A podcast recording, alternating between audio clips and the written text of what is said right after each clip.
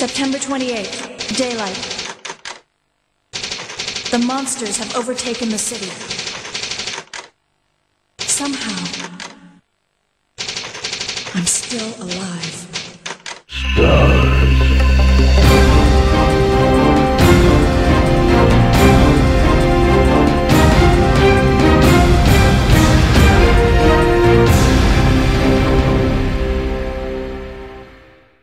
Greetings, everyone, to the Bloobcast Halloween episode.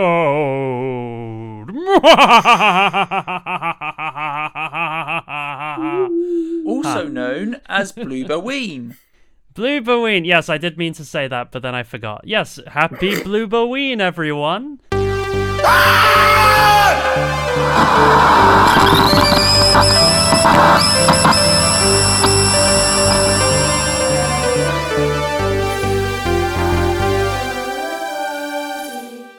First, why are we Bloobcasts? Stars. Stars. Stars. Stars. I'm gonna do a few takes. Stars. Yeah, something like that. Yeah, you've got a choice there.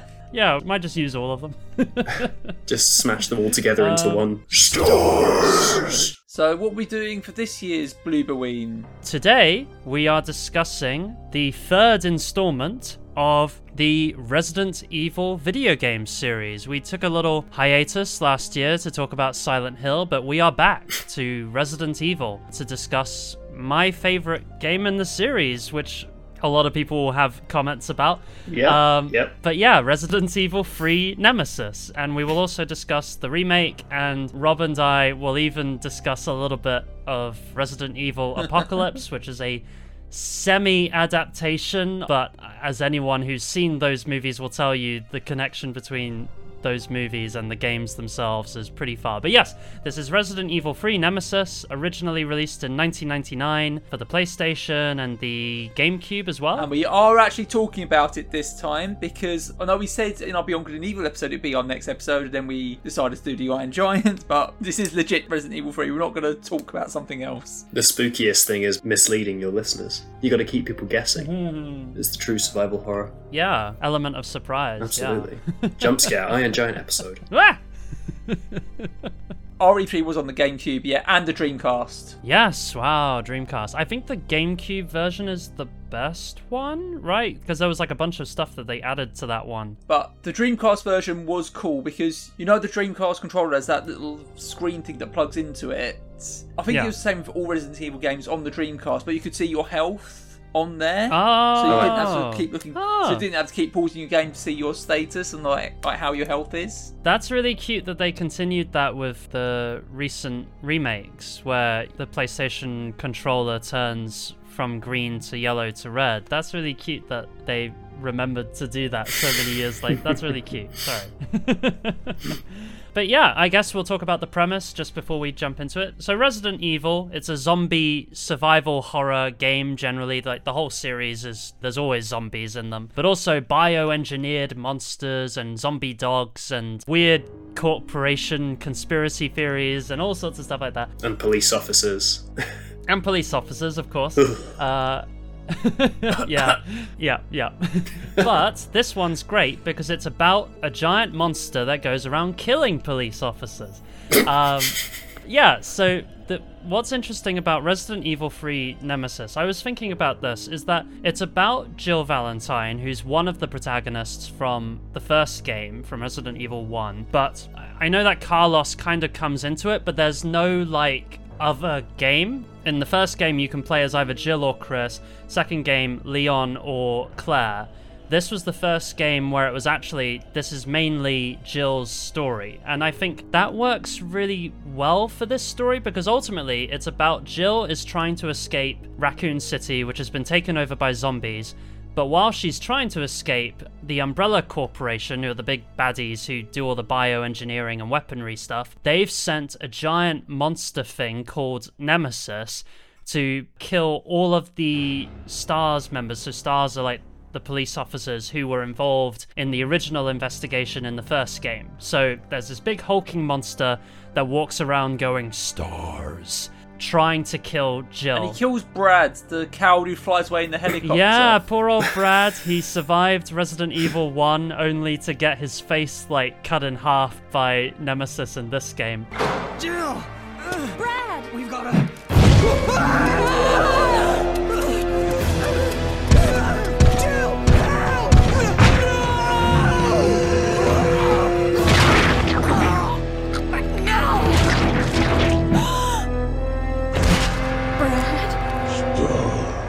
R.I.P. Brad. And then you see him in RE2. If you go get to the police station without picking up any items, you fight Zombie Brad, and he gives Yes, you a key which yeah. gives you an alternate costume. Hmm. Ah, okay. So you know why Brad dies. You know how he got became Zombie Brad. Well, that's the cool thing about Resident Evil 3 because it was originally a kind of. I think it was originally called like Resident Evil 1.9 or something like that because the idea was that it wasn't in between 1 and 2. It was kind of like right before 2 was the idea. So it was still set in the city when like it's taken over by zombies. It's either side of two. It, two happens during a time jump that happens in three, Yeah. Which is weird. Yeah, and it's also I think it's going to be about Hunk, who's the um, weird Umbrella Black Ops guy. I saw that, yeah. Yeah, it's, it's going to be about him on a Hmm. ship. It's going to be a spin-off. The game that they intended to be Resident Evil 3 was actually Code Veronica, which was a Dreamcast release. It just gets really complicated beyond that. Another project that was going to be Resident Evil 3 then turned into Resident Evil 4, but then that then turned into Devil May Cry, which is just a completely different series. So there were a lot of iterations, a lot of different ideas being thrown about. It's interesting that the original plan was for it to be on a ship because that actually did happen in Resident Evil Revelations. So they obviously had that idea floating around in the ether even after they cancelled it and they brought it back years I, later. I think there was. I think that weird one on the Game Boy Color was set on a ship as well, but I, I've never played it. okay, which one? I think it's called Resident Evil Gaiden or something. It was on the Game Boy Color. Oh right. Oh wow. I think you play as Leon. Dubious about whether or not it's canon. Yeah, Resident Evil Gaiden. It came out in 2001 for the Game Boy Color. I mean, we cannot overstate this. There are so many Resident Evil games. Yeah, I was I was actually when you said this is the third game, I was like, is it? Because there's Resident Evil Zero. Because I, I know there's tons of spin-offs, but I don't know if they're after this one or before it. The story in Resident Evil Gaiden revolves around a viral outbreak on a passenger ship and has Leon S. Kennedy and Barry Burton as the protagonists, but it is non-canon. Ah, Barry. Barry is he's sorely underused. I want Barry back at some point. Chris is our old partner, you know. That was too close. You were almost a Jill sandwich. Isn't he in the Resident Evil Revelations that's on a ship as well? Um, I don't know if he is. I don't think that was Barry. I think he's in I- I think Yeah. he was in Revelations too. He might be in it, but he wasn't. He wasn't the guy teamed up with Jill. He's the Stars boat specialist. But the reason why Resident Evil 3, well, well, this game became Resident Evil 3 was because of something to do with Sony. They wanted to keep all the numbered entries on the PS1, which is why this game. Right. I do think it feels right being Resident Evil 3 because it's the end of the Raccoon City saga. Well, it's a weird thing because it's kind of Jill's like swan song. It's interesting because they've never really used her that much since then. At least not in like good ways. I'm thinking about like I think it's because as the series got more, this as the series got more action based, it got very macho. Ugh.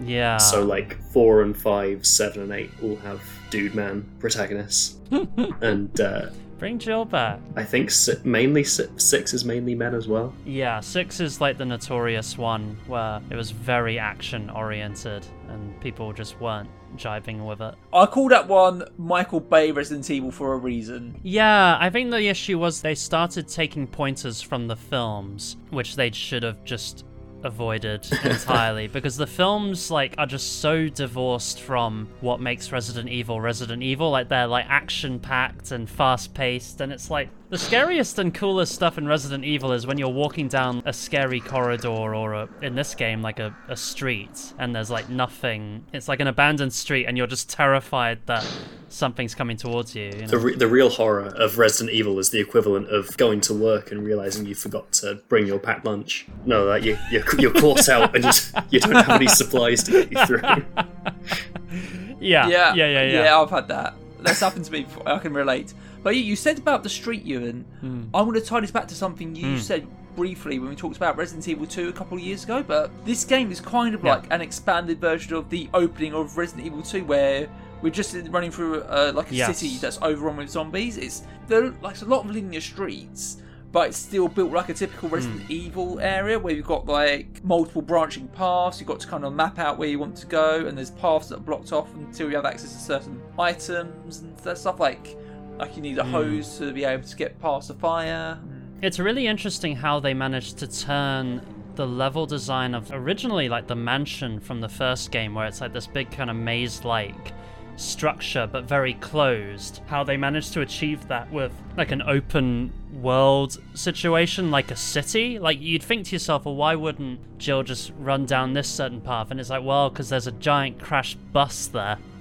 Piles of buses everywhere. There's so many buses. I think the backtracking stuff doesn't really work in this one. Like it feels a little tacked on to me. Hmm. So like that whole opening section is mainly fairly linear. You just kind of run in the one direction and there's like a hmm. couple of bits where you can double back. And then you get to the end of the area and it felt like the devs said to themselves, "Oh shit, this is Resident Evil. We should have backtracking."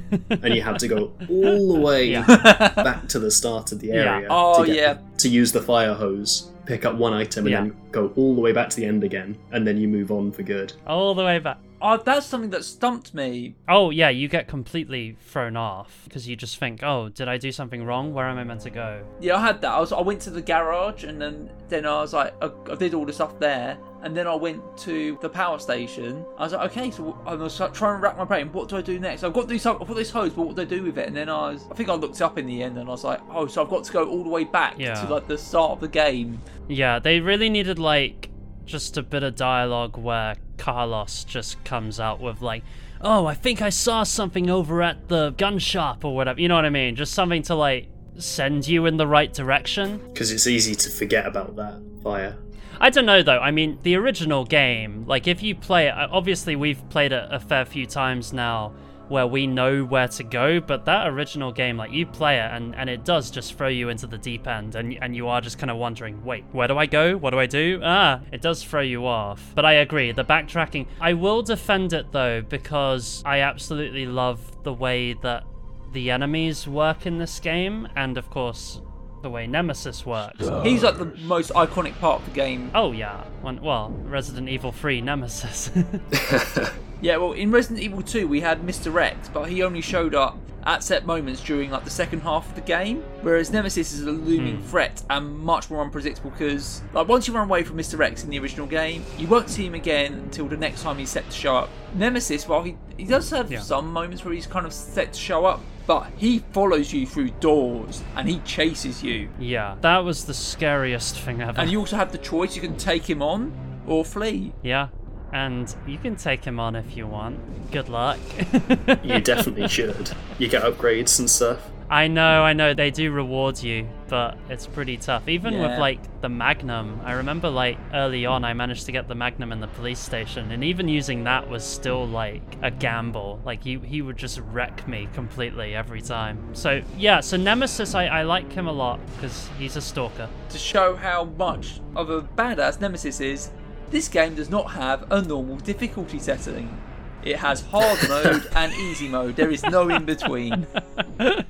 That's an existential crisis Yeah, for that- when you play this game for the first time. Yeah, yeah. What even is easy? Because I remember I played easy mode first time I played this game. I remember still struggling with it. It wasn't like walk in the park. So I want to kind of dovetail from that into my first experience with this game because I knew Resident Evil was a trilogy on the PS1, but I didn't really know much about three because I'd heard about one being in the mansion and two being about Leon in the police station and ru- running around Raccoon City. And then I think when I was uh, about 22, I bought a Retro Gamer Retrospective magazine on the PS1 and had an article on Resident Evil 3, and it mentioned Nemesis following around, and it said, "Oh, they wanted the developers wanted it to be like the Terminator."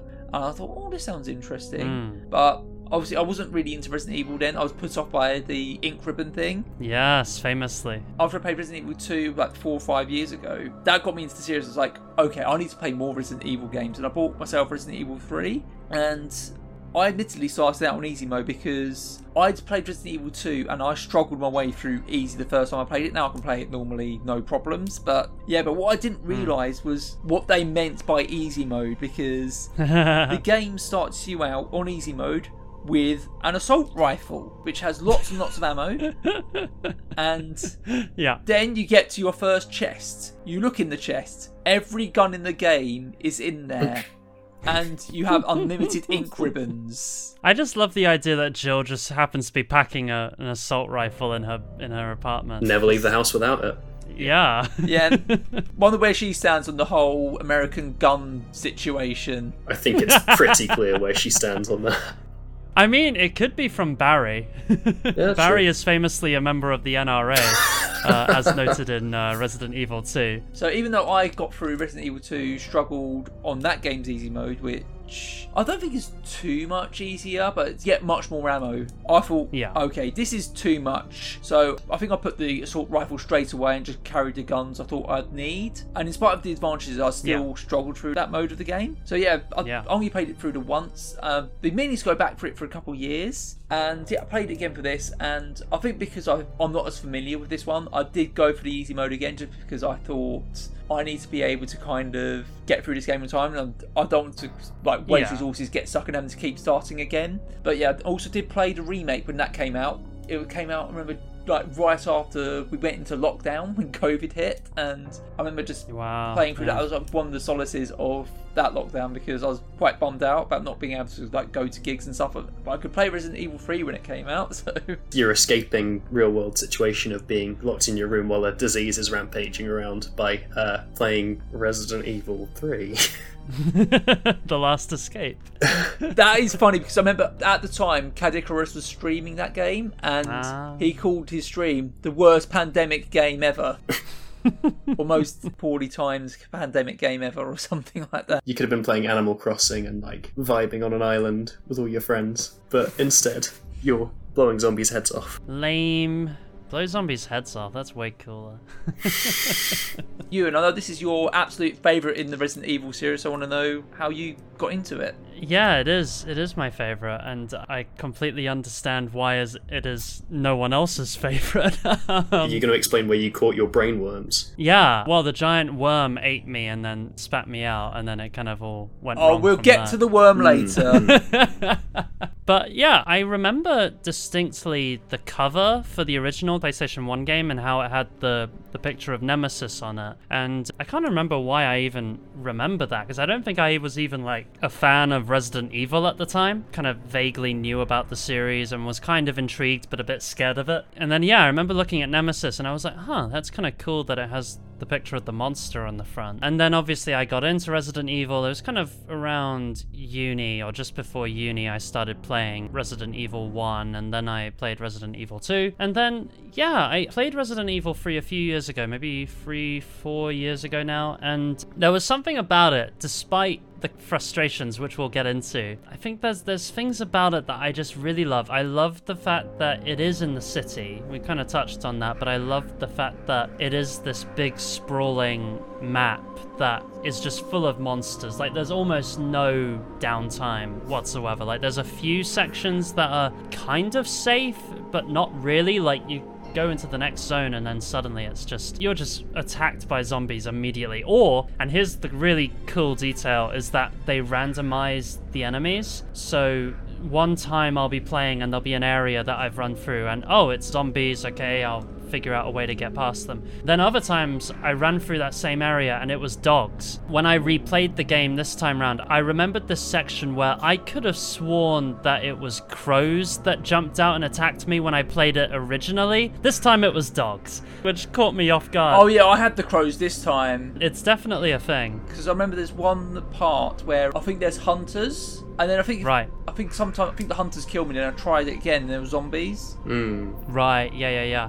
Whereas I remember distinctly in the final part, the factory, I remember just it was all hunters, and it was like a nightmare because it was ter- so hunters. Are, hunters are like these terrifying. I don't know what- what you call them, like frog-like or Yeah, like reptilian. reptilian, yeah, but humanoids, biped. Uh, when I played it originally, the factory was just full of hunters. Whereas this time round, playing it, it was, and this was on hard mode. When I played it before, it was on easy mode. this time around, when I played it on hard mode, it was all the Deimos bug things, which were also still a problem. They actually managed to kill me towards the end, which was pretty crazy. They just swarmed me. I just couldn't get away from them. Are those those weird um, lizard things that are in the sewer? They're The, the the, the, bug. cockroach things. No, that that's the leeches, right? No, it's like the bug-like things crawling around the walls and Yeah, stuff. that's what I meant. Yeah. Yeah, yeah, yeah. They're scary. I got killed by them a few times on this playthrough. I don't know how. I, I thought I was ready for them, but I really wasn't. Hmm. Just one last thing. I really, I love Jill a lot. I know that all of these characters are like cardboard cut out for the most part. Like there isn't much characterization to them, but I always think that if there was one of them I wanted to hang out with, it would definitely be Jill. I just think she's the cool kid. And so I really I think it's really cool that she has her own solo story where like before that it's always been a kind of ensemble thing. It all began as an ordinary day in September. An ordinary day in Raccoon City. A city controlled by Umbrella. No one dared to oppose them, and that lack of strength would ultimately lead to their destruction. I suppose they had to suffer the consequences of their actions, but there would be no forgiveness. Only they had had the courage to fight.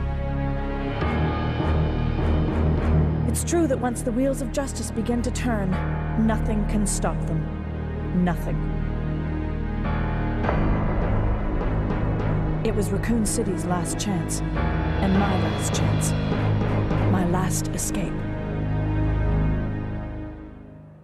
So I don't know why. I just reacted really strongly to it. And I think as the years have gone by, despite how frustrating games can be sometimes, when I look back at them, I just have to think about what was my overall response to it. And it's kind of like with Silent Hill 3 as well, which, like, we can all agree is probably not the strongest Silent Hill game, but it resonated with me a lot. Yeah, so I, I don't know. I, I guess I always like the kind of the black sheep games. Maybe it's just that. Yeah, I get that because I think some games will always have those parts that when you get back to, you're like, oh, here we go again. Like, I, I adore the Spyro games. Like, Spyro 3 is like one of my absolute favorite games. Replay it regularly, but there's even then there's parts of that game where I'm just like, get back to it, I'm like, oh, I forgot this part. Uh...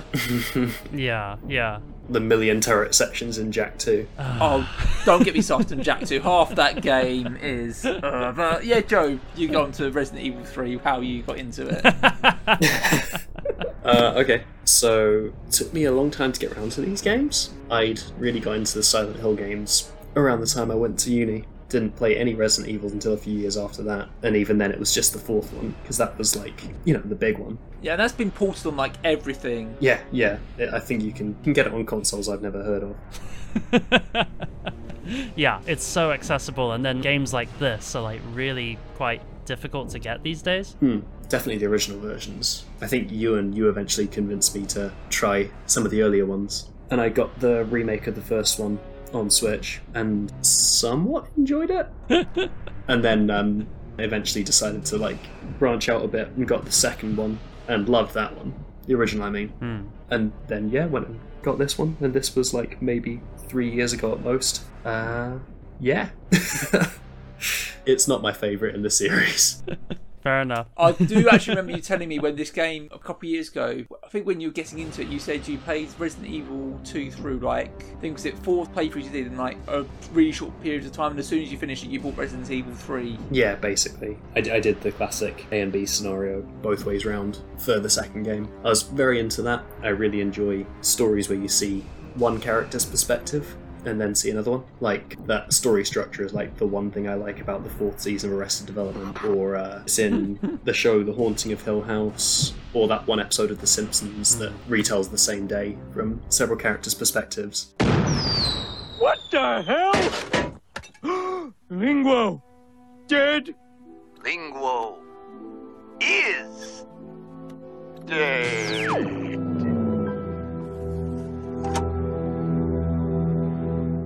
But seeing something from one character's perspective and not really understanding what's happening and then getting the explanation later on, something about that always fascinates me. I think the fun one is the crashed helicopter, right? Where Leon just runs into it in Resident Evil 2, and you're kind of like, huh, that's kind of weird that there's a crashed helicopter. And, and then, like, with Claire, you see how it happened, I think, or something yeah. like that. Yeah, for sure. You, you get a bit of this with the third game as well, with like with it being set, uh, starting at least a bit before the second game. You see a few things happen that you later come across the wreckage of in the second game, like when you're in the police station. Yeah, well, they, they really went into that with the remake, which I appreciated. It was things like there's the blown out wall in the uh, in the locker room. Yeah, that is kind of weird. And the guy who gets killed by the licker. yeah, you see the two guys getting killed. But yeah, it's like when you actually run through Resident Evil 2 remake and there is just this blown up wall in the locker room, you know what I mean? It is kind of like, wait, how did zombies manage to blow that up, you know? they can barely manage doors. They did the Rogue One and made Resident Evil 3 just to explain that. Blown up wall colon a Resident Evil story. the entire game exists just to explain that wall.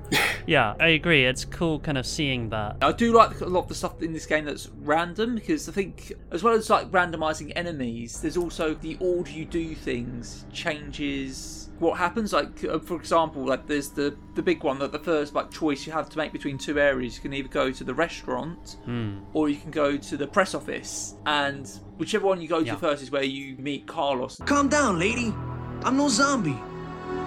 My name's Carlos, Corporal of Umbrella's Biohazard Countermeasure Force. and you get a crank or something, then the second place you go to is where you'll get the diamond. But either way, after you visit the first place, Nemesis will appear and will start chasing you everywhere. Well, I think it's slightly different Yeah, depending on where yeah. you go. It's actually crazy how much it changes the gameplay because I actually really struggled. My first time doing the hard mode, I actually had to restart because I just got caught in this lock where I went to the restaurant first, and you know the alleyway that like is in between the the restaurant and the press office. Nemesis would just destroy me. I just I couldn't get through it without him like just decking me in the face constantly.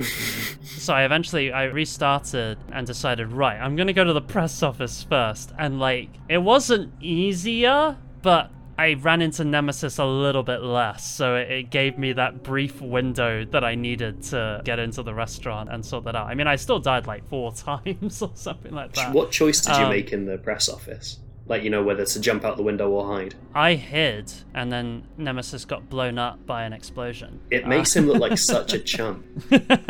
oh yeah, you do that in the restaurant as well. Like, you if you hide from him in, in the kitchen, it, and something blows up and he goes down. You shoot the canisters, to be fair, with that one. I think he gets back up not long after that and starts Oh, yeah, chasing him. yeah, It's enough time to grab pickups off of him and do whatever else you need if you're Yeah. if you're fast. But it just makes this unstoppable killing machine look like a complete joke because.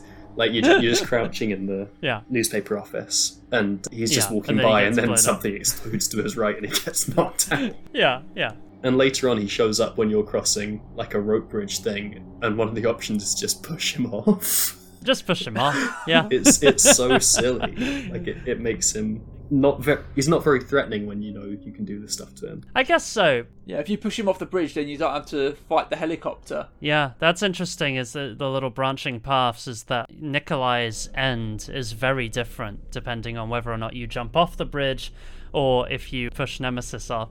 I don't mind it too much because in all of those scenarios, there's always like a kind of environmental factor, like it's on a bridge or it's yeah the the building's exploding and falling apart. Like i don't mind that kind of element. It's more that nemesis isn't he isn't unstoppable. Like as you said like we you can stay and fight him and try and beat him that way. It's more just the element of he won't stop you know like Just keeps getting it's kind of like yeah it's one of the influences on this was terminator and you can definitely like i think I think the design of Nemesis is great for that because it, it's like yeah, like there are multiple times like go rewatch Terminator. The amount of times that the Terminator does get stopped, you know, like they he crashes his car and he kind of gets messed up and then he has to go fix himself up somewhere and Has to take his eye out. Yeah, there are moments where there's like a brief reprieve where like Sarah Connor and Kyle Reese can kind of take a moment to just relax and go, oh, thank God we've kind of stalled him, Make a baby together. And conceive John Connor. Yeah. make a baby. Yeah. But ultimately, he will never stop coming for you. And that's just, oh my god, I, that's a terrifying idea. Listen and understand that Terminator is out there. It can't be bargained with, it can't be reasoned with. It doesn't feel pity or remorse or fear, and it absolutely will not stop. Ever. Until you are dead. Another um, influence I thought from films was John Carpenter's The Thing. So like the way um, it keeps transforming depending on the situation and what it needs to do. Like throughout the film, the Thing turned into like more and more of a hideous blob monster. And that's quite Yeah, similar to what yeah, yeah, happens yeah. to Nemesis, who like starts out as this huge dude in a trench coat and eventually has like tentacles and Yeah. turns into a giant slug. Yeah. And uh, that's what happens to Birkin in 2 as well. Yeah, it's a weird thing, the mutations in these games where they seem to like I guess the idea is they're kind of like a cancer growth where they keep like replicating. They get to like stupidly huge sizes by the end. You know, uh Birkin by the end of 2 is like he's just turned into a train. He's just a train now. Like, just a giant sludge monster train. And Nemesis, what I love is that in the original game, Nemesis, he's not really a threat by the end. You know, he's very kind of injured and he is just squelching forwards, just. But again, it's that element of like he will never stop Yeah. you know, e- even in his completely incapacitated state, where he's like moving one meter a minute, he's still coming for you. It's like the movie It Follows or something like that, where it's just, it's just creepy. So I, I I love that. I think that's great. And that's the thing, because he's so unpredictable, even when he's not around chasing you, you're always going to be anxious for if he comes back. Yeah. When, when he's going to come. You don't know when he's going to pop up unless you played the game. Always on the edge. I had that where there was an alleyway that I needed to run through where he just jumped out, scared the hell out of me. Like on, on my most recent playthrough, and I was like, "Oh my god, he!" Ah, and uh, you know, I'm running for it. I then got killed later, and I had to redo that section. He didn't appear. Oh, you know, it, but that whole time I was expecting it. Like, is he gonna? Where? Oh, he's not. Okay. Um, so it is just randomized, which I think is great. It does keep you on your toes. One randomized part that completely threw me off was the clock puzzle in the church. Oh yeah. I did it once and I was like, okay, I've, I've got this. I've, I've figured out the pattern. And then I got killed by Nemesis Right, right. shortly after in the first boss fight. Because there was a couple of occasions where you actually Yeah. do have to fight him. And then I reloaded my save, did it again. I put the stones in the order that I did the previous time, and it didn't work. I was like, huh, that's weird. So I think what it is is that the, the numbers on the clocks are different every time. Right, yeah, yeah, yeah. I had the same experience with the medical lab or something like that in the city, like a pharmacy. Oh, the pharmacy, yeah. Yeah, you need to look at the computer to see the the umbrella commercial. Oh, yes, yeah, that was such a clever idea. So, so you have to see the password. Well, I died a few times at that point, and um, and yeah, I discovered the same thing where I typed in the because the the basically the commercial is the password for this computer that you need to get into, and so I went to it again. I typed in oh it's Aqua Cure because I saw the commercial. Then yeah, nope, you, you go on the commercial and it was a completely different product being sold. so again, I thought that was cute. I thought that was a clever little catch. Again, for like any anyone who's like replaying the game and thinks they're gonna be smart. Cutting corners, yeah. Yeah, I remember the code from last time. Like that's one of the, one of the things in the remake where it's a little too easy because there's like lockers that you can open or whatever, and it's like you can just Google what the locker combination is because it's always it's the same every time. You know, and it's like all right. Another thing with the remake is in the police station there are lockers and they've got the exact same codes. It's the same police station for Resident Yeah. Evil 2. They've got the exact same codes. Well, I mean, it makes sense. Whereas I, I noticed that the code in again in Resident Evil, the original game Resident Evil 3, the code in the locker room in that game again is randomized. There's like four combinations. Oh, that it yes, could be. it so is. They were making sure again. They were making sure you couldn't just get the manual. You have to go find it in a file somewhere, like which will usually throw you into a situation with more zombies or anything like that. So it's like, haha, we know what you guys are doing. You've all bought the PlayStation manual. I think things like that make this game feel like an expansion pack almost. Like it, it, fe- Oh, it yeah. feels like it's designed for people who like the second game and they just want a bit more and they want Yeah. some extra challenges. Like the randomizer is something you'd find for like Ocarina of Time you could download online or something, or like Yeah. yeah, like cer- certain aspects of the presentation feel like it's not a fully fledged game. Like the the, op- the opening being like just still images and a narration. Yeah, I know what you mean, but I, I, I do think it still functions as its own work. There are a lot of cutscenes in this game. Yeah, but the opening makes a pretty weak first impression, in my opinion, and it definitely feels a little slapped together. I guess compared to two, I, I yeah. can see how this started life as a like a spin-off to the second game, Yeah. rather than being a full-fledged sequel, because it also doesn't push the story forward. Yeah, I get that. I mean, it shows the end of Raccoon City, but I guess at the end of two, Raccoon City's fucked anyway. But Code Veronica is. I did like blowing up the city as a capstone to the first three, but honestly, apart from that, it does it doesn't really feel like a sequel, It is a spin-off game in a lot of ways, yeah. and it definitely feels that way. With Code Veronica, it follows on directly from Resident Evil 2 because you're Claire looking for Chris. It's an infuriating thing where it's like Code Veronica really should have been either three or four. So a lot of people now think, or you know, they'll kind of assume that because it's called Code Veronica, that that's the spin off game. But it's like, but that's the sequel to both one and two because it has Claire and Chris in it. So it is very funny that they did it the way they did it, you know. And then of course four just goes off the rails and does its own thing. They never figured out how to do a direct sequel until the eighth game. It's very funny. It took Capcom 20 years to figure out how to do a proper sequel. Yeah. It's like the whole Kingdom Hearts thing where, like, half the games are called something like Chain of Memories or whatever. No, Chain of Memories is actually Kingdom Hearts 2. I've only played the second game, and it's good to know that everyone else would have been as lost as I was when I played Kingdom Hearts 2 without any background. he's in the Matrix at the start. One of the things I do think is cool with Resident Evil Apocalypse, the movie, which obviously none of us are big fans of, Joe has not seen, and Rob, Half I imagine, is a huge fan. Here's an idea you, you could say some, you and Rob say something that may or may not have happened in the film, and I have to say whether whether it is actually in the film or not. Oh god, no, because I can't think of anything as stupid as what happens. in like, okay, no, because everything I'm gonna I'm gonna say is just gonna be from the movie, and it's just a toss up of whether or not you think it is legit or not. Oh, there's a sassy black guy that Jill releases from jail. Am I supposed to be guessing if that's true or false? Well, that's what I mean. Like it, yeah. Because I mean, it's definitely true, right? yeah, it's hard to come up with scenarios that are as dumb as what happens in the movie. It's things like Alice Milla Jovovich like crashes through a church to attack two lickers that are attacking Jill and the gang. Why she has a motorbike and why she even goes in to save these people?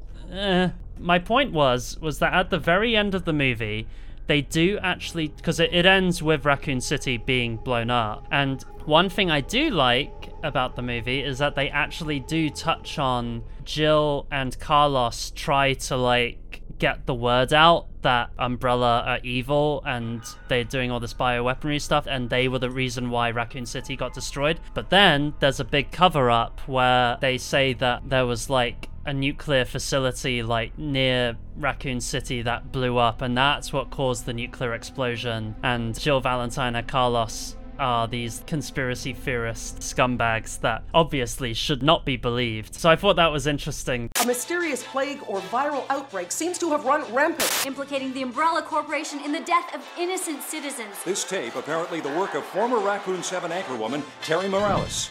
New evidence now which discredits earlier reports. Is nothing more than a sick joke. Fake videotape now totally discredited. Nothing more than an elaborate hoax playing on the very real tragedy which overwhelmed Raccoon City earlier this week. Apparently, the reactor at the nuclear power station went critical in the early hours, making this the worst atomic energy disaster since the Russian Chernobyl incident in 1986. The state governor has personally extended his thanks to the Umbrella Corporation for their swift actions. The perpetrators of the hoax, Jill Valentine and Carlos Oliveira, now being sought for questioning by the police.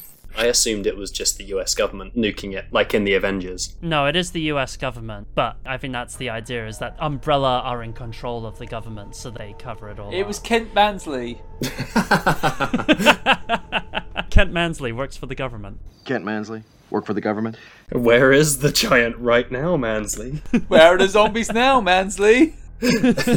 I'm just imagining the giant, but it's Nemesis.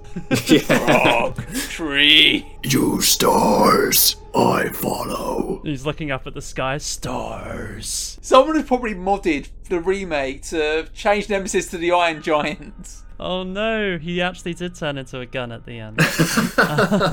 I totally get what Joe's saying about this game. I get that it is the spin-offy one. I get that it doesn't really continue the plot, but it's still the best one. I'd, I'd like I'd like to make it clear that I do actually really like this game. I just think it's frustrating. I love Resident Evil 2, it's my favourite in the series. I'm content to say that 3 has my favourite ending of all the games, and it's one of the things because choice is a big part of this game. There are numerous branching paths stemming from cutscenes where you're given two choices of where to go or what to do, and it's normally when Nemesis shows up or something horrible happens. Yeah. And it's an effective substitute for not having the two characters because the choice you make affects certain story beats. Like, like I said, like if you push Nemesis off the bridge, and when you go into the factory, Nemesis kills Nikolai, and then he's not in the helicopter. You don't have to fight him. But the ending is legendary because after you've used the big gun on Nemesis, you have two choices. You either let him rot or you can stay and make sure that he dies. If you choose that choice, Jill whips out a magnum and she just walks up firing at him. Then she goes, You want stars? I'll give you stars. And then just absolutely kills him. You want stars? I'll give you stars. That's a great sign off. It's very action movie. Yeah, I still want to see a cartoon though where someone does it where like birds fluttering around Nemesis's head, but it's stars. You know, I just I always have that image in my head of like he's just been knocked on the head and he's like dazed and confused, and there's stars dancing around his head. And it's got the Looney Tunes thing. That's all, folks. Yeah, yeah, yeah, yeah. No, I can totally see it. I think that would be great. I was doing a little experiment this playthrough where I was trying to do all the different decisions to the ones I could remember doing on my first playthrough just to see like what would turn out different. And sadly that meant I had to not blow up Nemesis at the end and I just walked away. It's very unsatisfying. Nothing changes, you just don't get the satisfaction. And I got exactly the same ending despite having made virtually every choice different. I guess the logic there may have just been the timer because you are on a timer at that point, so it may just be like they just thought, right, there might be some players who are like, I'm watching the cutscene and I really need it to end now, please. Oh my god, yeah, you this, know, and this then game um, has has a real problem with giving you timed boss fights where the the timer keeps ticking down while you're watching cutscenes. yeah, classic old video gaming. Oh, that's what the final Like boss the is last like. the last two in a row both do it. It's so annoying. Speaking of annoying bosses, do we want to talk about the one boss we all unanimously agree absolutely sucks? The worm. Hey, my Yeah. favorite boss. So, yeah, this game is about a giant stalker monster who's trying to kill you, and he's pretty scary in his own right. So, what this game needed was a giant mutant worm. It's so lame. It's it's just a boring boss. The first boss of him is so boring. It just comes out of holes in the ground. You've got to wait for him and shoot him, and I just got so bored. It's like it's the boss fight equivalent of watching paint dry. I couldn't figure out how to do that. I just kept getting killed by it. It's so annoying. Yeah, it's a very frustrating fight. Do you want to know something great? They bring the worm back for Code Veronica. Oh yeah, I played a bit of Code Veronica. Yeah, the worm does come into it, but you can They just loved that worm so much. you can run past him though. He comes back. Give the fans what they want, Capcom. Apparently, it is what they want because people complained that they cut him out the remake. Yeah, so there you go. We want the giant worm. Give us the giant worm, mm. guys. Me- Come on. No, I can understand why they cut him from the remake because it's like it's about Nemesis. It's called Resident Evil I 3 thought it was Nemesis. called Resident Evil 3 Giant Worm that shows up twice. Worm assist. One thing you can do with the worm that is cool though, the one redeeming feature is you can knock out is some lampposts get knocked over, you can knock them in the water and electrocute the worm to death. I managed to do that this time round and it was very satisfying. I did figure out the trick to it. It just requires a lot of dodging. And I discovered, funnily enough, the knife is your mm. best friend in that fight, which is very funny because normally you don't use the knife that much. If you kind of stay close to it and keep hitting it with the knife, that also can trigger the dodge when it tries to like hit you. So yeah, so it turns out, uh, get the knife, folks, for the worm fight. Get the knife. But yeah, and then you use the knife to knock over the lampposts as well, and then and then wait for it to go into the water. I don't think I've used the knife for anything in the first three games. I couldn't find any use for it until like the fourth one. I know that there are players out there that do like knife only playthroughs, which more power to you. Not for me. One of the Uncle Murray's is in Resident Evil 2 is tofu, where you're just playing as a giant piece of tofu with a knife. I have heard of this, yeah. In the remake of the second game, at least, uh, the knife's damage is tied to uh, the frame rate for some reason. Hmm. So speedrunners on that game crank the frame rate and just use the knife because it's like the most effective weapon if the frame rate's really high. Right, that's very funny. I found the knife in the remakes is pretty useful because I always stab any zombie that's like that I've downed same, just to yeah. make sure they're dead. I don't really do that. I just use it as the defensive thing. I want to talk about the dodge because that's one thing this game added that wasn't in any of the other games. Is if you time like a button press just right, you can dodge an attack. Yeah, no, it's pretty great. It makes the other games a little difficult for me to go back to sometimes because especially um, with remake if I go back from Resident Evil 3 remake to Resident Hmm. Evil 2, I just immediately notice that lack of maneuverability and I'm just like, "Oh my god, Leon, just you, you learn how to dodge in 4. Come on." Jill is so much faster than Claire and Leon are in the remakes as well. Like it's Yeah. insane. I, she, it's like she's sprinting all the time. It's crazy. I guess this game is the first example of this, like the series trope of inexperienced character from a previous game coming back for a sequel and being a badass now, like being way more capable. like um, in the first game, Jill has a really good progression where she starts like quite scared and she gets saved a lot, but by the end she's like Yeah. kicking ass. And then in this one, from the start, Yeah, she's like yeah, way yeah, more yeah. capable then- than she was before, or Leon and Claire were. And then when Chris from the first game comes back, eventually he's like punching boulders. And when Leon comes back, he's like James Bond, but more misogynist. Got some business to take care of. See you later.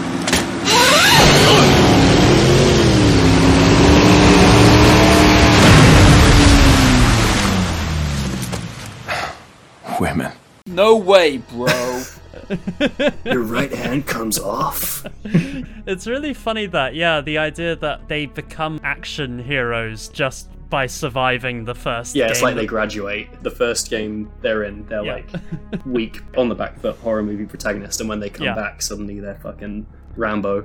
I was thinking it happens with Ethan as well. Yeah. I think literally every character that comes back has that same progression. Ethan gets his hand sliced off in the first game, and it's the most horrifying thing ever. Whereas in the second game, he's just like, ah, got my hand sliced off, just put it back on, for God's sake. That game has something in this guy's poor hands. There's definitely a fetish The there. poor guy. It's so specific and it's so mean. It gets impaled, he loses fingers, it gets chopped off again. Yeah, the way that the defense move works is that you hold your hands up, so yeah, like a chainsaw is just coming down on ah. poor Ethan's hands. the poor guy. Whereas Leon at least has like a knife that he's using. Yeah, Leon learns to parry chainsaws with a knife. That's how that's how James Bond he gets.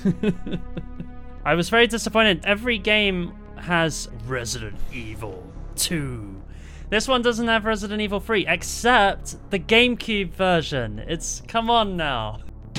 Resident Evil 3. And that's probably quite expensive. Well, those versions are expensive. Four just says Resident Evil as yeah, well. come on now. Give us uh, Resident Evil 4, Resident Evil I mean, 3. I remember they Like, had it for Resident Evil Zero, sounding more like a rapper, like Resident Evil Zero. Resident Evil Zero. Resident Evil 0! Yeah. And that sounded more like Ridge Racer. Ridge Racer! Remember that one? Every Halloween, we're bringing that up because you brought it up last year when we talked about Silent Hill. That's going to be the tradition. How do we work Ridge Racer back into the conversation? And good old Harry. I guess it's just the scariest racing game. It's the only reason it can keep coming up this way. So, one thing I wanted to talk about was an interview I read with a guy called Yasuhisa Kawamura. God, I'm not good with Japanese names, so I apologize to that entire country. But, um, yeah, he was a writer with Resident Evil. Uh, Joe, like, you are right that the production of this game was just a convoluted mess, where the game that should have been like a spin off game then became the sequel, the spin off game then became Resident Evil 4, and the other game turned into Devil May Cry.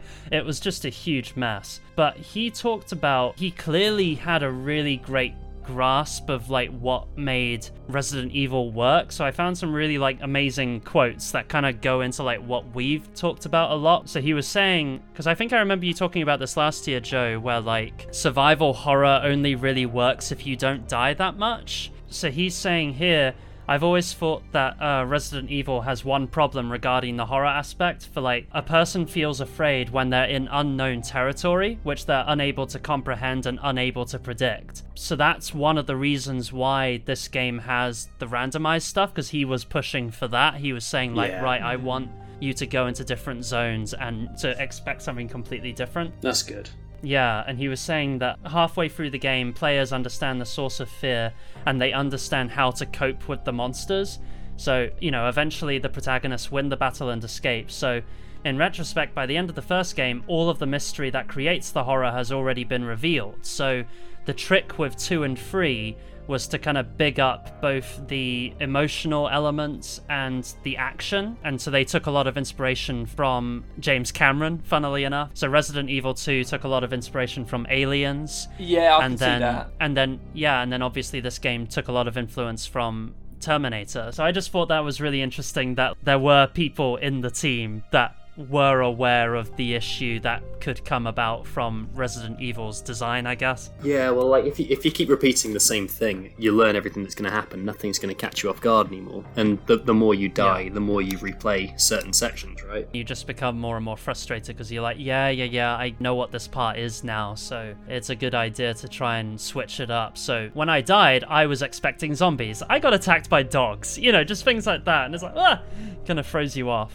That's what 2 kind of did with the zapping system, where it had like games carrying over from disc to disc, and like if you picked up an item in the first Yeah. playthrough, it wouldn't be available for the other character. I like that. Hmm. That was a really cool aspect of that that was missing from the remake. I do like the fact as well that with two, the zombies are in different locations. So when you're Leon, you get used to the idea of okay, there are zombies in this corridor. Okay, don't worry about it. And then like when you go through that same corridor with Claire.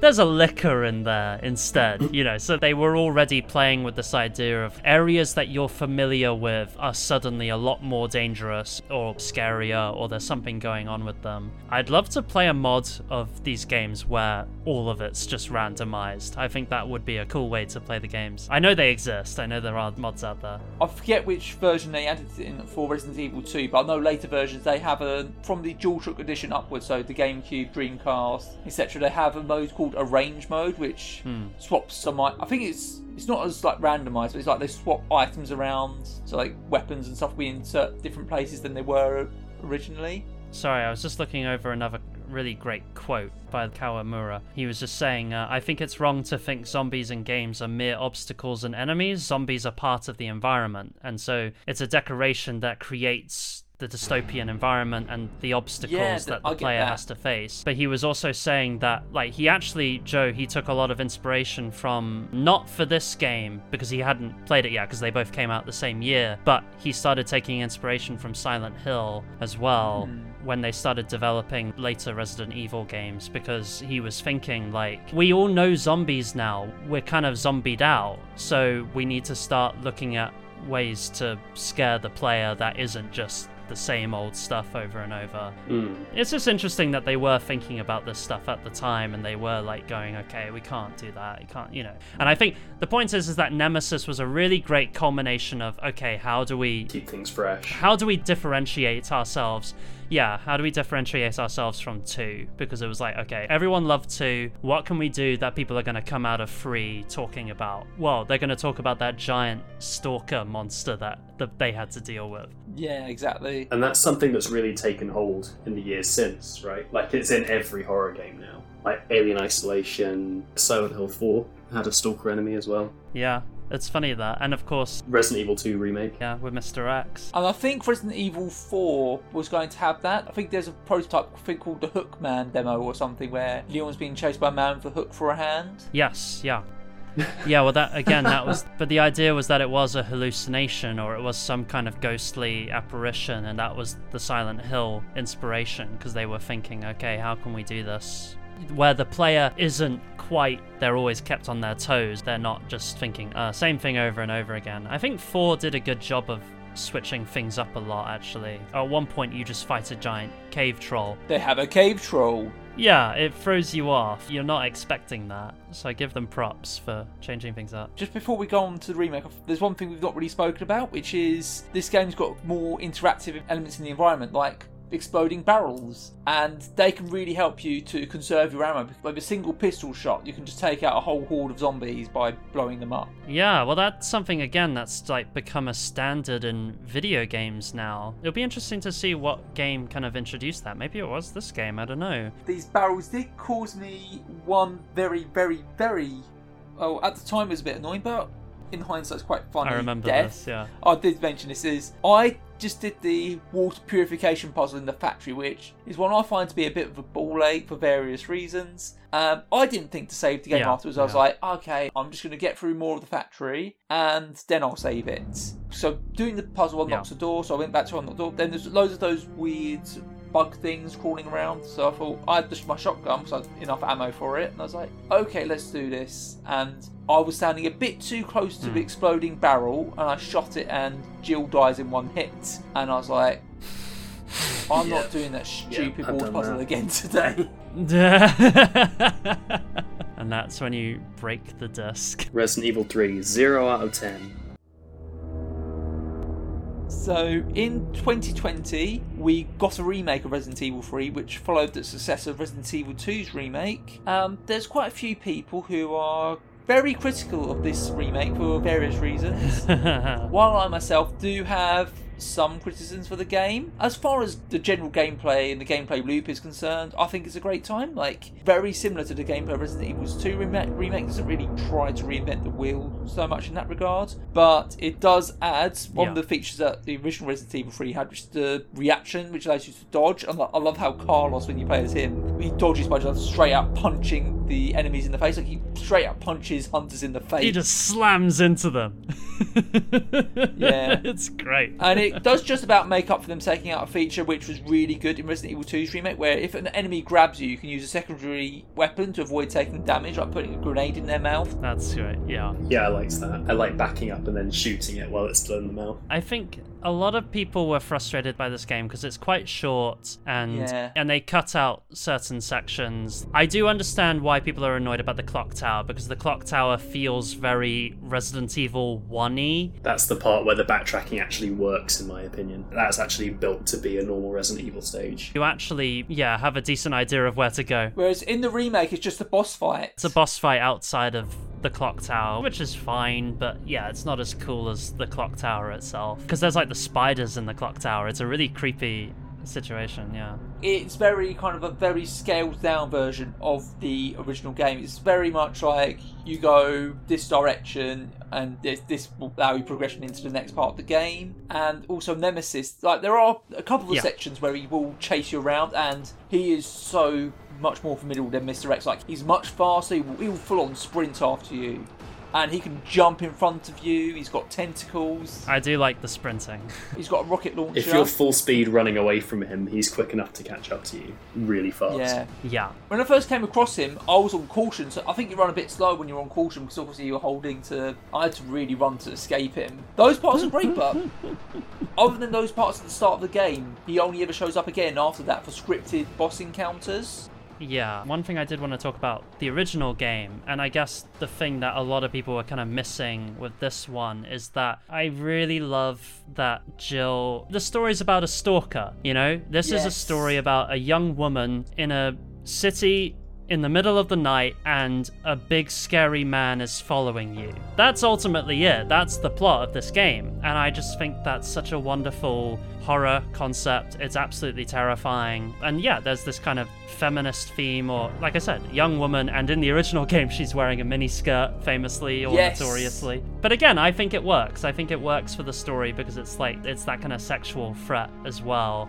Oh, it's like Alien. Yeah, yeah, yeah. So you're being stalked around by this creature, and it's very threatening and frightening. And I think that's what people were missing with the remake, where it's like Nemesis only appears during certain set pieces, and it's like, but I wanted Nemesis to, you know, I just, I just wanted to run into him randomly because that's the stalker element. You know, if you're just walking along on your own at night and you realize that someone's following you, you turn a corner, you think you're safe, and then suddenly you run into them again. Like that's the terrifying element of the original game. And so it's a shame that it didn't. They went in a different direction, which I actually do enjoy. I really want to caveat that, but I do understand why some fans were like, "What gives? We've lost the stalker element." Here's a hot take. Apart from scaling back Nemesis, the remake of the third one is much better than the original. How did I know that you were going to say that when you were about to say my hot take? Can see why You- you could feel uh, it why you would think that. The original feels confused. so, like, it's trying to be a lot more full on and action heavy. As you can tell from like all the extra Hmm. guns, you can basically kill every enemy you come across. Exploding barrels, all that stuff. Yeah. But then the way it controls is still very retro. Like tank controls, you pull out your gun and Jill automatically aims at something, but there's so many things to aim at that she's almost never aiming at the right thing. oh yeah, I've had that before where it's where you're trying to aim at the barrel, you shoot a zombie. Or the other way around. And to compensate for that, the game actually has to be quite slow in places, even though it thinks it's much more full on. So, like, when you turn the game on, it plays this very exciting opening movie thing that's like very quick cuts between lots of scenes of zombies swarming and Nemesis being scary and Carlos firing a machine gun. And the music's very full on. And then if you leave it a little longer, it shows you a demo of the gameplay and it's just Jill wandering around an empty street. yeah, yeah, yeah. It's right back to the original Resident Evil, where it's actually you're just encountering zombies one at a time, sort of thing. But like you start up the remake of the third game, you start in Jill's flat in first person, very Silent Hill 4, Hmm. and you get to feel a Yeah. little comfy and uh, familiarize yourself with the surroundings and with her Pepe Sylvia conspiracy board. And uh, yeah, and, and then Nemesis smashes through the wall and chases after you through the burning streets. Yeah. And it's a much cooler intro than the original, which just starts with still images, narration, and then a wall explodes and Jill comes out and there's like three zombies in the street. I really like that start of the no, not the so much the still images, but I like that it kind of start eases you in a little bit. We've got the zombies, and uh, they're playing through it kind of Yeah. like, like a normal Resident Evil game. Then you get to the police station and Nemesis appears. I, I like that it eases you. I think it would have been cool if the game kept Nemesis complete secret to throw you off even more, but I don't know. Like if he wasn't on the cover. It's the same thing with that Doctor Who episode Dalek. Like the the episode does such a good job of like hiding the Dalek and then revealing it. But of course, everyone Hmm. knew a Dalek was going to be in the episode because it was literally called Dalek in the preview. Yeah, the title is Dalek. I feel like whoever wrote that episode wasn't in charge of naming it or cutting No, together the them- preview. That would have been the problem was that they would have had all of the press about it going, "Oh my god, it's the Dalek episode." To get people to sit down and watch, but it's like but the twist is that it's you don't know it's the Dalek going in. Yeah, so it's very frustrating for the writer where it's like it all gets spoiled immediately marketing basically. It, it gets spoiled like a week before the episode airs. Before they wrote that, didn't even know they were going to have the rights to use the Dalek, so they wrote in another monster instead when they wrote the whole season, and then they got the rights to the Dalek and changed it. But yeah, Okay. back to Resident Evil. I'm trying to think how BBC wouldn't have rights to the Dalek. I know. Oh, Terry Nation had the rights to the Daleks, but yeah. Oh, right. Weird. I don't know. I agree to an extent about the little cutscene, the little screenshots at the start, Joe. Although I will say that I'm kind of used to it because Fallout has always opened with, with just like a slideshow and a narration. And I like Jill's opening. I like that she talks about that this will be her last escape. And I always thought that that was another really cool detail was when you reload the game every time it has. Oh the- yeah, I love seeing that. It's like she's hyping herself up. Yeah, yeah, yeah. She knows that the odds are very against her surviving. She's giving herself Um, like a, a bathroom mirror speech, uh, pep talk. Yeah. You can do this. I do love the intro of remake. I do love that. And what's cool, so okay, I've read a few of the and Rob has as well of the SD Perry novelizations of the games. I've only read one for two. But the one for three is really interesting in conjunction with the game remake because it goes into Jill's trauma and her PTSD from the first game and that she has nightmares about waking up as a zombie or turning into a zombie. Oh, yeah. So it's really cool that there's a little nod right at the start of the remake of Jill having a nightmare of turning into a zombie, looking into the bathroom mirror. Very cool opening sequence. So that's very cool. And I do agree. Do you know what I like about that remake start is that I like that it explains why the hell Jill's building is exploding. Yeah, yeah, yeah. I think it's funny on the first, on the original, Jill's last escape. She just decides to escape on the day that happens to be the day all the zombies break out. Whereas in the remake, you can see that she's got a couple days before she's escaping, and then literally on that day before she's even ready to escape, Nemesis just charges through the door, and then she sees the zombie outbreak has happened. yeah, yeah. She gets like a phone call from Brad. Because you don't start off with a handgun, you have to run around for a bit before you get given the handgun, which is kind of a false tutorial, but it makes it for an effective opening. Yeah, you need that little explanation of what you need to do because again, the original is like it gives you two manuals to read at the start, but there's no intuitive press X to jump sort of thing. It's just like we're throwing zombies at you now. Deal with it. It assumes you played the second one. That's what OG RE2 does. Like, you start out and you've got to run from the zombies, or Yeah, that's true actually. Resident Evil 2 assumes that you've played Resident Evil 1 because it literally just throws you in there. Again, good luck. Like, you may die in the first five minutes and have to rewatch the cutscene over and over. You're gonna get really used to that trucker going, ah, oh, that's stupid. Hitchhiker's biting. that Guy's a maniac. Why'd he bite me? One thing I used to absolutely hate in this game when I first played it was the hunters because yeah they're cool but they in the remake they've got this hmm. move that will kill you in one hit but on this playthrough I was aware of that I think in the original as well, they have a little sprint attack. Yeah, anyway, sorry. Yeah, you were aware of it. yeah I was aware of it so I knew to keep away from the hunters as much as I could so that hospital bit if I saw a Yeah, yeah. hunter I would run and the, I think the only part we actually have to fight the hunters is that bit near the end of the lab and you've you've got the vaccine and you're running through this door then the doors hmm. close and then three hunters jump at you I have some advice for anyone going into these games, the remakes, and it sounds very counterintuitive, but I really urge people, if you are playing them for the first time, please play them on hardcore first time round. because your experience is so much different from if you play it on the easier modes. Yes, it's evil and you will hate a lot of it, but I have so many fond memories from having played this game on hardcore first playthrough. And I also played Claire's scenario on Resident Evil 2 remake on hardcore first time round as well. And it's so satisfying being able to say, yeah, I played it through first time around. It's so challenging, and I fondly remember when the hunter decapitated me in the hospital Aw, on my on my first Aw. playthrough because I had no idea that was going to happen. the one thing I'm sure we're all thankful was cut from this remake is the worm, which people apparently wanted. People wanted the worm. They're bitching because it was cut out. Like, Fuck the worm. I guess people like a direct remake. I get it, but Yeah. the worm isn't necessary. Like I said, the story is about a stalker. It doesn't need a giant worm in it. The original three had some fat that needed to be cut. Let's put it that way. It needed streamlining, and I think they did a really good job of that. I did have a good time in this game. It just, just I wish Nemesis was less scripted, and I get people do not like this game, but people, the way people, I've seen people talk about this game are like as if it's like an abomination. I'm like, the gameplay's fine. If you think this game is a bad game, you need to play more bad games. Like play Bubsy 3D or something. That is a bad game. I understand disappointment, but yeah, I treated this game as well. First off, for me, it was survival horror because I was playing it hardcore the first time round, and that was a nightmare throughout. I understand disappointment, but at the same time, it's like people act like they were lazy or like they rushed it. It took four years to make. Like games like this still take time, you know? It's all right. You're going ahead. I'm not gonna die on you. Leave you in a cold, cruel, Carlosless world. Okay. I love the story beats they added. I like that Nikolai's kind of fleshed out a bit more. Come on, don't look at me like that, all right? I'm not unaffected. let's take care No, no, no, no, wait, please! What the fuck?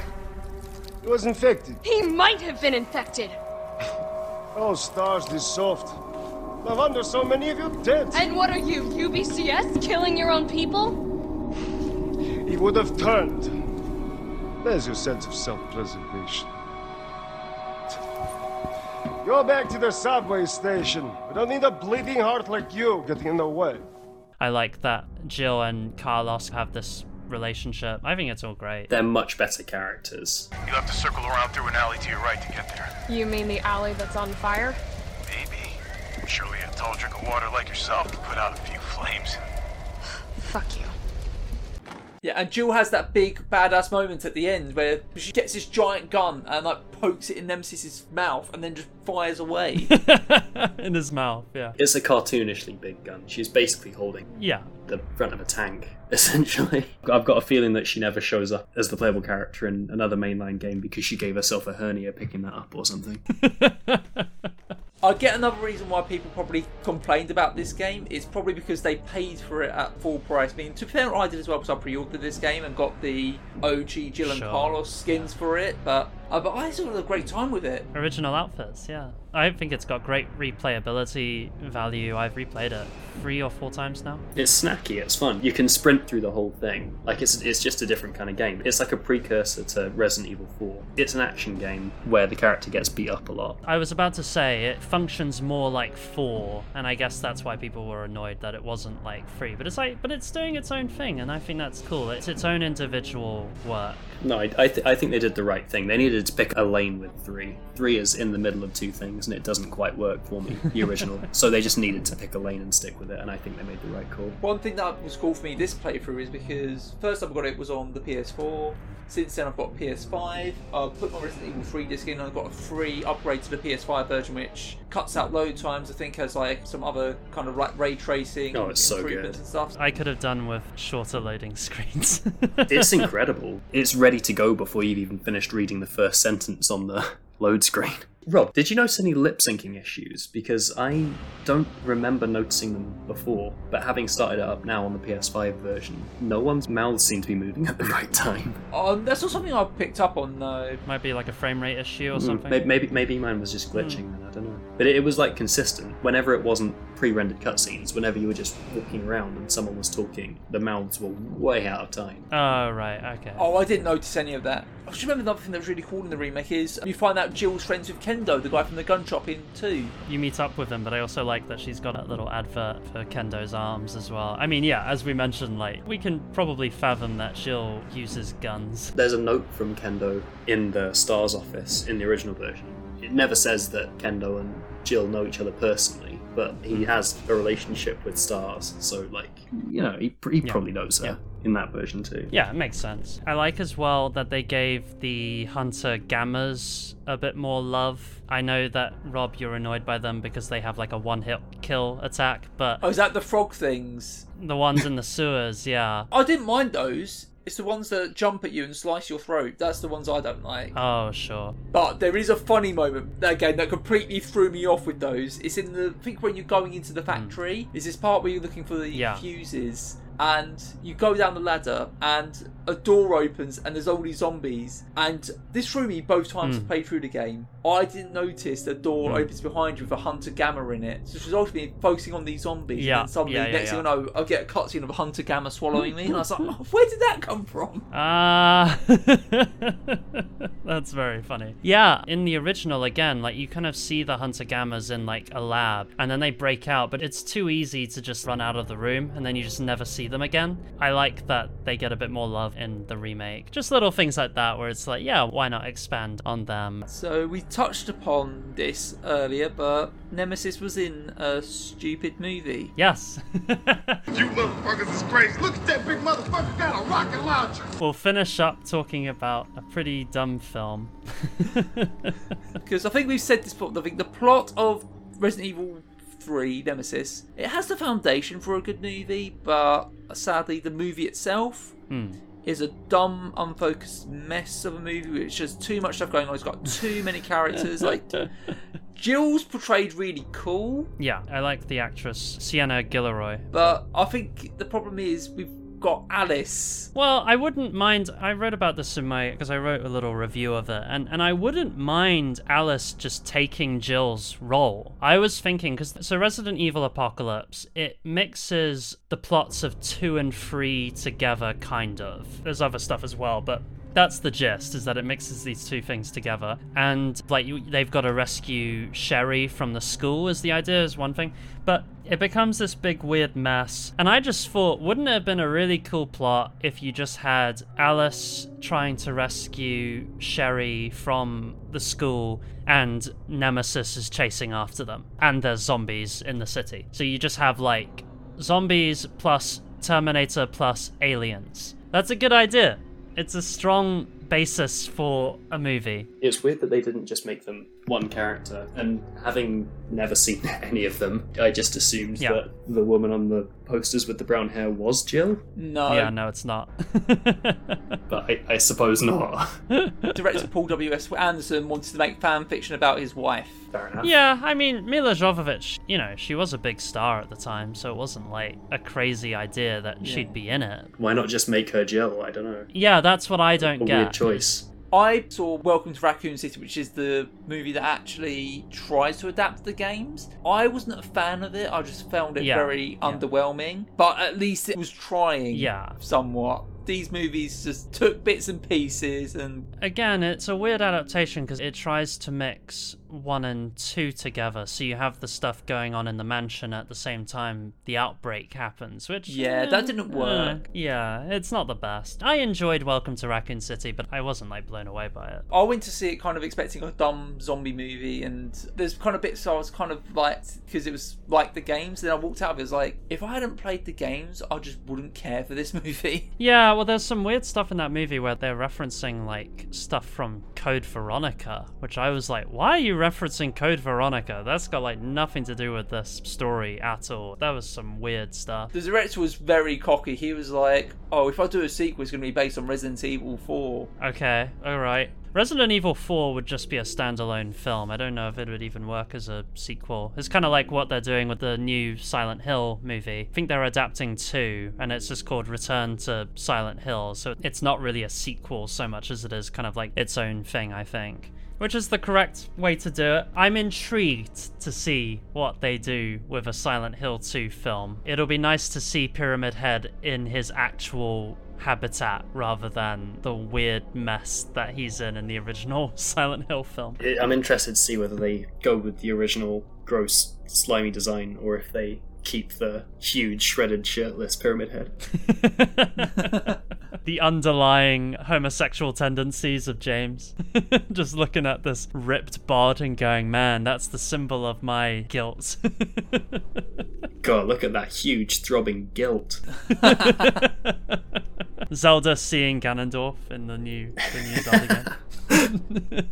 To wrap up, do you want to discuss like our favourite moments of the game? Yeah, I guess I'll go first. I'll, I'll need to think of it. There's a few moments that I'm very fond of, I guess. Yeah, like the hospital, I think in both games is pretty cool. I like that they reintroduced the hunters. I like the idea that like the hunters are kind of Jill's monster. It's interesting that they only really pop up in 1 and 3. I'm going to pick something from the remake. I'm going to say the hospital in the remake because I thought that that was really well realized with both Carlos and with Jill as well. But yeah, I have a lot of fond memories of both games. I think I really liked as well that initial element between the press office in, in the original game between the press office and the restaurant when Nemesis is chasing you. I remember that that was kind of the moment that kind of sold me on the game because that was like one of the first moments that Nemesis is just chasing you through room after room after room, and I thought that that was just so inspired. So one or the other, I have a lot of favorite moments. So I have two. So one for gameplay, one just a cool moment that's happened in the game in general. So get out of the way. The gameplay moment was that bit at the start where I think it's after you've escaped the police station and then you're in like the downtown route, Raccoon City. Because I like just how open it all is. Have the choice of where to go and it randomized. Mm. There are so many choices. Like you can choose where you go, what you do in the cutscenes. It's such a cool place. Uh, but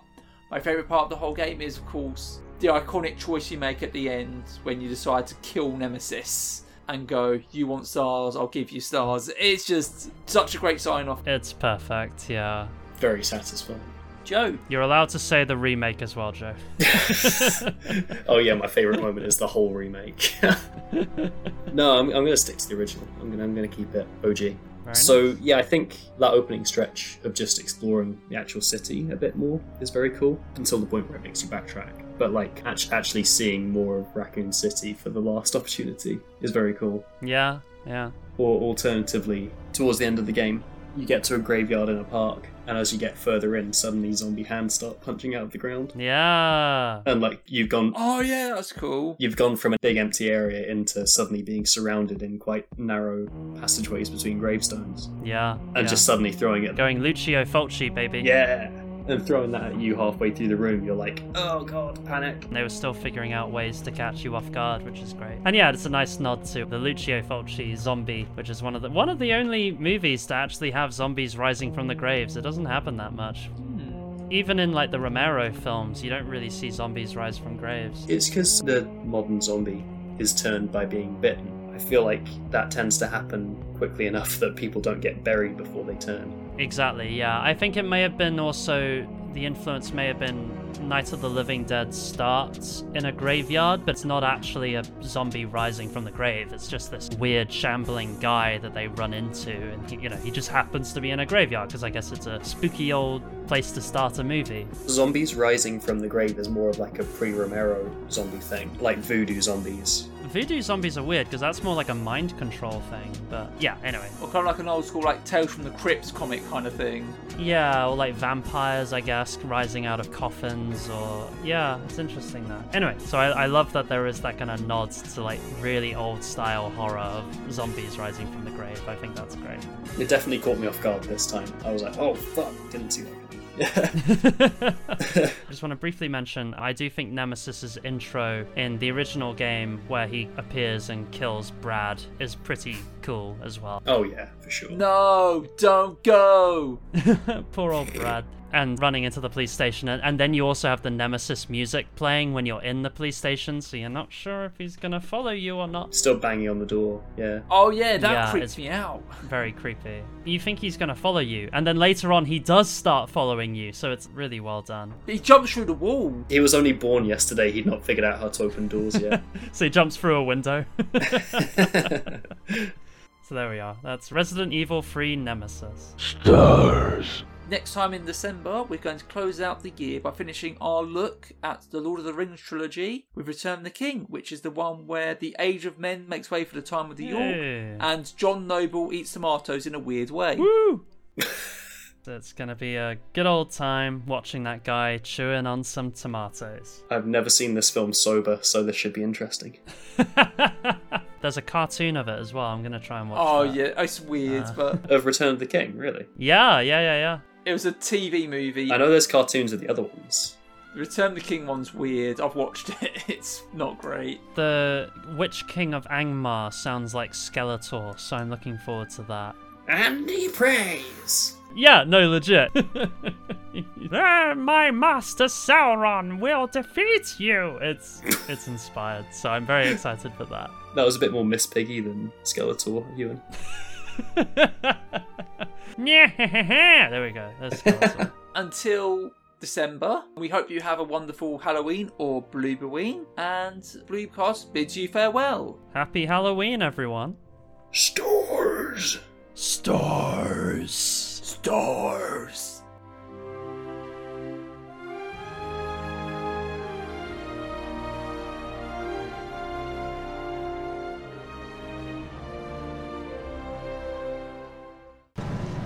Bitch can't.